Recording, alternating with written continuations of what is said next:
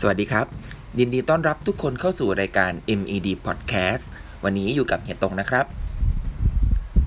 วันนี้นะครับเฮียตงขอเกาะติดกับสถานการณ์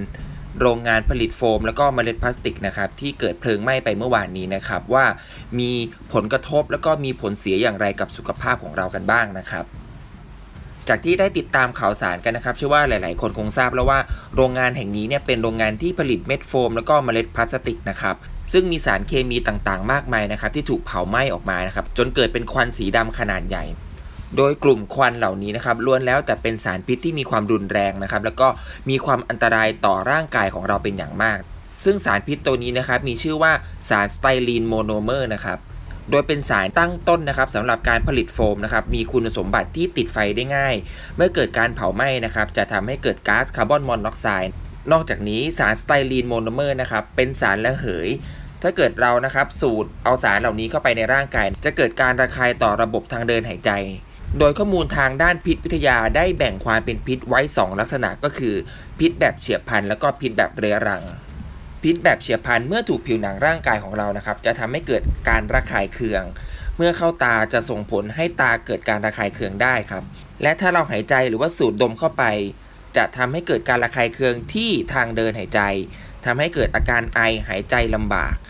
เมื่อดูดซึมจนถึงระดับที่ก่อให้เกิดพิษนะครับ จะทำให้เกิดอาการปวดศีรษะ เวียนศีรษะแล้วก็ง่วงซึมได้ แต่ถ้าเรากลืนกินนะครับสารพิษตรงนี้เข้าไป จะทำให้ระคายเคืองเป็นแผลไหม้ที่ปากแล้วก็กระเพาะอาหารได้ทำให้เกิดอาการเจ็บคอ ปวดท้อง ปวดศีรษะ วินเวียน อาเจียน แล้วก็เสื่องซึม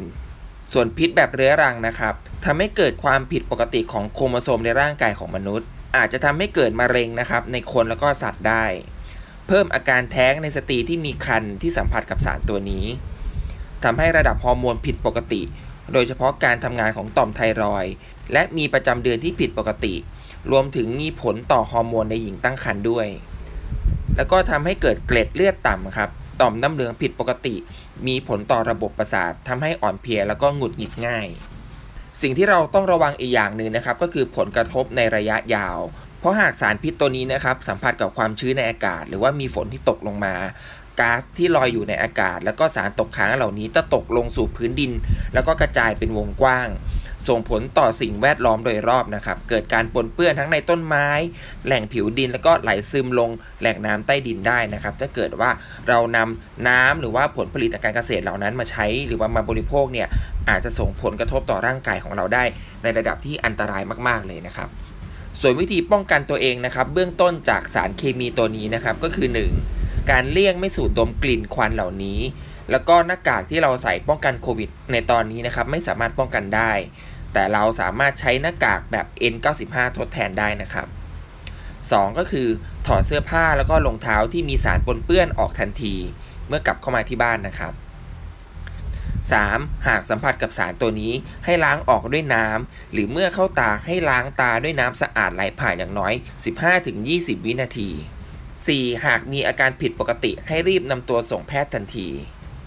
สุดท้ายนะครับ เหตุการณ์เหล่านี้เนี่ยเชื่อว่าหลาย ๆ คนก็คงไม่อยากให้เกิดขึ้นนะครับ แล้วก็ไม่ทันได้คาดคิดด้วยว่าจะเกิดขึ้น แต่เมื่อเหตุมันเกิดขึ้นแล้วนะครับ เราต้องรู้จักวิธีในการรับมือ วิธีในการป้องกันแล้วก็ระมัดระวังผลกระทบที่จะตามมาในระยะยาวกันเอาไว้นะครับ แล้วก็กลับมาพบกับเรื่องราวดีๆ ที่มีสาระแล้วก็เพื่อสุขภาพของพวกเรานะครับ ใน MED Podcast ได้ใหม่ครั้งหน้า วันนี้ลาไปก่อนแล้ว สวัสดีครับ